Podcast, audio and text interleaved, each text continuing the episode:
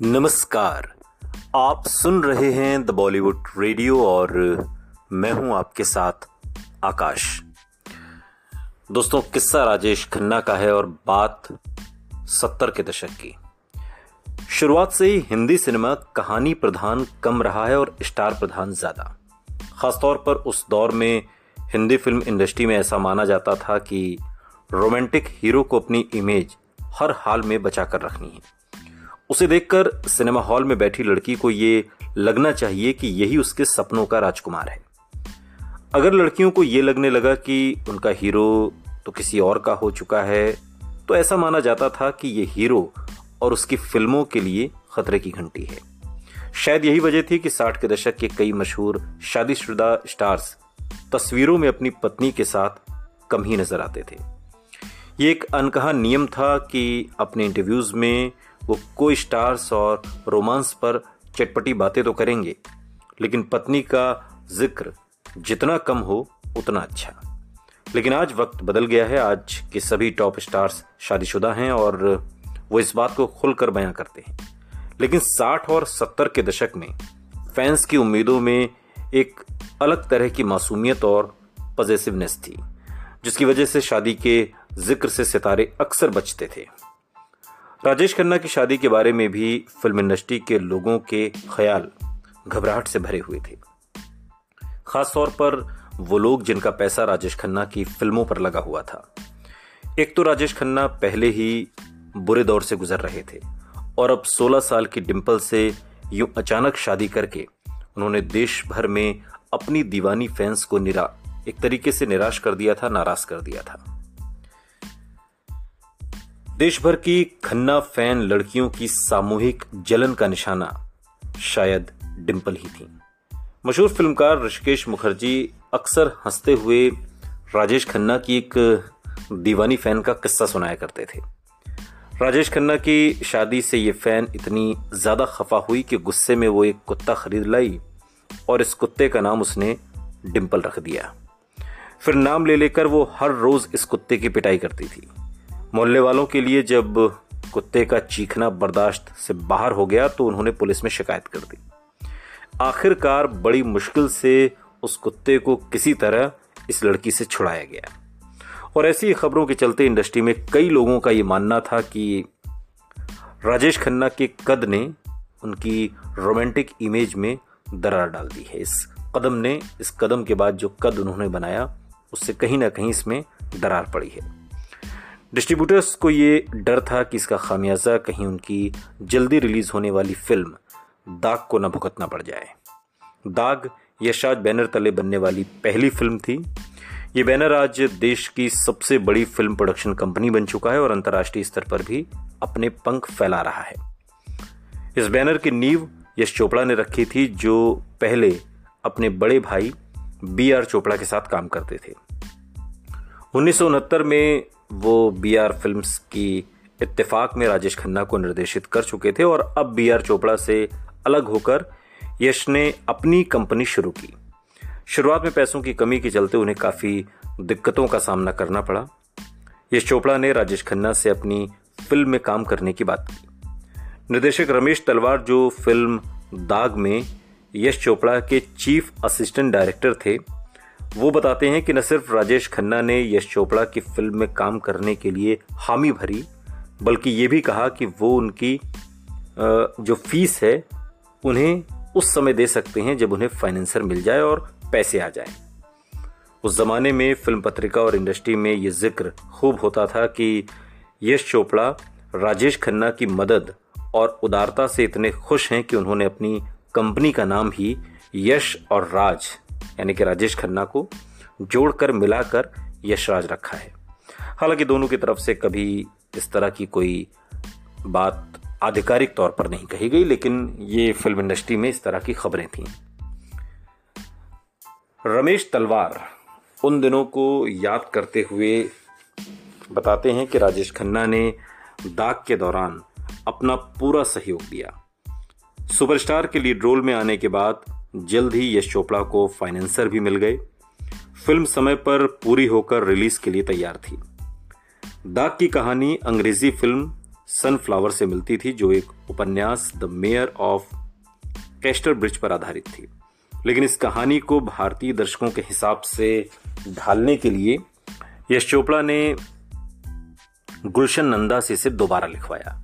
ये समाज के बनाए रिश्तों पर आ, सवाल उठाती एक साहसिक फ़िल्म थी। लेकिन यश ने बड़े मैच्योर अंदाज में इसका निर्देशन किया और राजेश खन्ना ने बेहतरीन रोमांटिक किरदार निभाया और अपनी खास अदाएँ काबू में करके उन्होंने बेहद संयमित परफॉर्मेंस दी। बॉक्स ऑफ़िस पर फ़िल्म की शुरुआत धीमी थी, लेकिन कुछ ही दिन में थिएटर्स में फैंस की भीड़ फिर लौट आई। राजेश खन्ना की शादी के बावजूद उनके फैंस ने उन्हें छोड़ा नहीं था। सबको गलत साबित करते हुए फ़िल्म दाग ने कामयाबी का परचम लहरा दिया। प्यार के रिश्तों की गहराई, उनकी उलझन और इन रिश्तों पर जमाने की बंदिशों को बयां करते हुए गीतकार साहिर लुधियानवी ने बेहद खूबसूरत गीत लिखे। दाग में जहाँ, मेरे दिल में आज क्या है तो कहे तो मैं बता दूँ या फिर, हम और तुम या, जब भी जी चाहे, नई दुनिया बसा लेते हैं लोग जैसे मशहूर गीत थे। तो वहीं महिलाओं के परिप्रेक्ष्य में लिखा गया, नी यार मनाना नी जैसा प्रयोगात्मक और बोल्ड गीत भी था। इस फ़िल्म की खासियत, इसकी कहानी जितनी है, उतनी ही इसके गीत हैं जो साहिर लुधियानवी ने लिखे। साहिर की खासियत थी कि फिल्मी शायरी की हद में रहते हुए वो गहरी बात कह जाते थे। फ़िल्म दाग के एक सीन के लिए उन्होंने शायरी भी लिखी थी, जो राजेश खन्ना पर फिल्माई गई। ये डायलॉग फ़िल्म के अहम सीन में सुनाई देता है। अपनी खूबसूरत आवाज़ से राजेश खन्ना ने इसमें जान डाल दी। और ऐसा लगता है कि जैसे ये लाइनें ज़िंदगी और करियर की आपाधापी से गुजरते हुए सुपरस्टार की अपनी कहानी बयां कर रही है।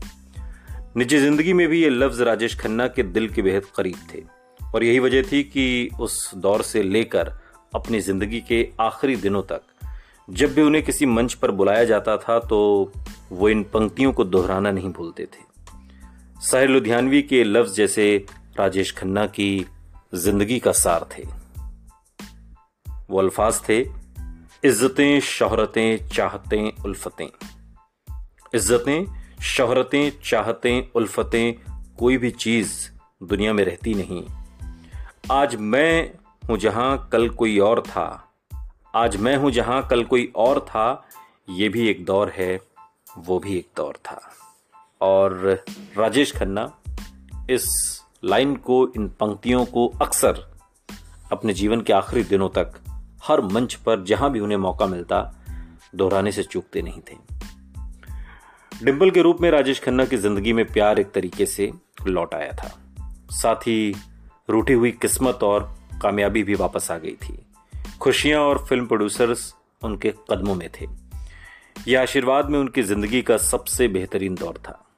16 साल की डिम्पल कोई आम टीनेजर नहीं थी। वो देश के सबसे बड़े स्टार की बीवी थी।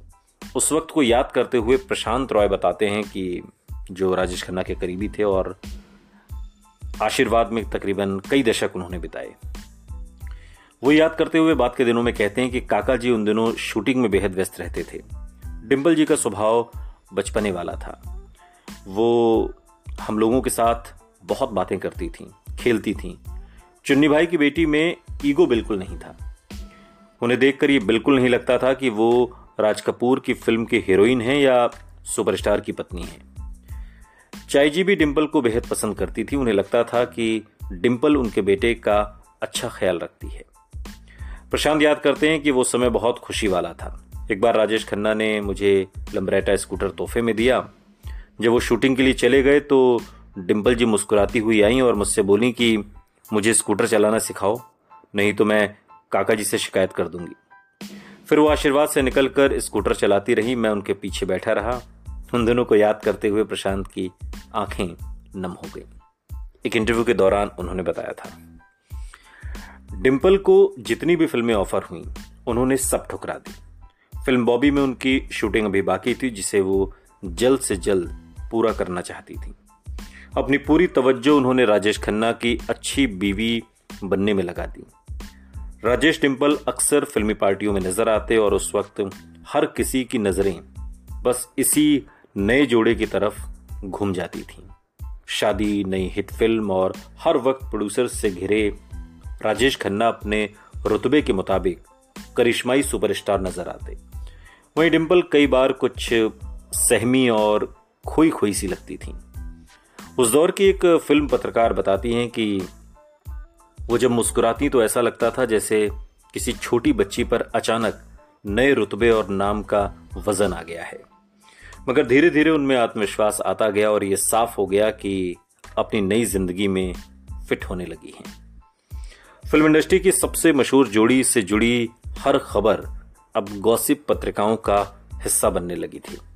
स्टार डस्ट का कॉलम, निताज, नेटर, स्टार एंड स्टाइल या उसका लिखा हुआ फ्रेंकली स्पीकिंग, या फिर बाद में सुपर पत्रिका के कॉलम, ग्रेप वाइन। हर किसी की कोशिश रहती थी कि राजेश खन्ना और डिम्पल से जुड़े मसालेदार किस्से छापे जाएँ। कुछ ही महीनों में इन कॉलम्स में भी अंजू महेंद्रू की जगह पूरी तरह डिम्पल ले चुकी थी। इंडस्ट्री में लोग बातें करते कि मैच्योर और समझदार अंजू की जगह बच्ची जैसी डिम्पल आ गई है। लेकिन स्टारडस्ट को दिए इंटरव्यू में अंजू ने एक दिलचस्प बात कही। लोग राजेश को क्रेडल स्नेचर कहते हैं क्योंकि उसने एक बच्ची से शादी की है। लेकिन मुझे लगता है कि क्रेडल स्नेचर डिम्पल हैं क्योंकि उसे एक बच्चा राजेश मिला है। डिम्पल राजेश से कहीं ज़्यादा मैच्योर हैं। यह इशारा आने वाले वक्त की तरफ़ तो नहीं था। पता नहीं। लेकिन उस दौर में डिम्पल और राजेश खन्ना बहुत खुश थे। बहुत खुश, जिसको शायद जमाने की नज़र लग गई। सुनते रहिए द बॉलीवुड रेडियो, सुनता है सारा इंडिया।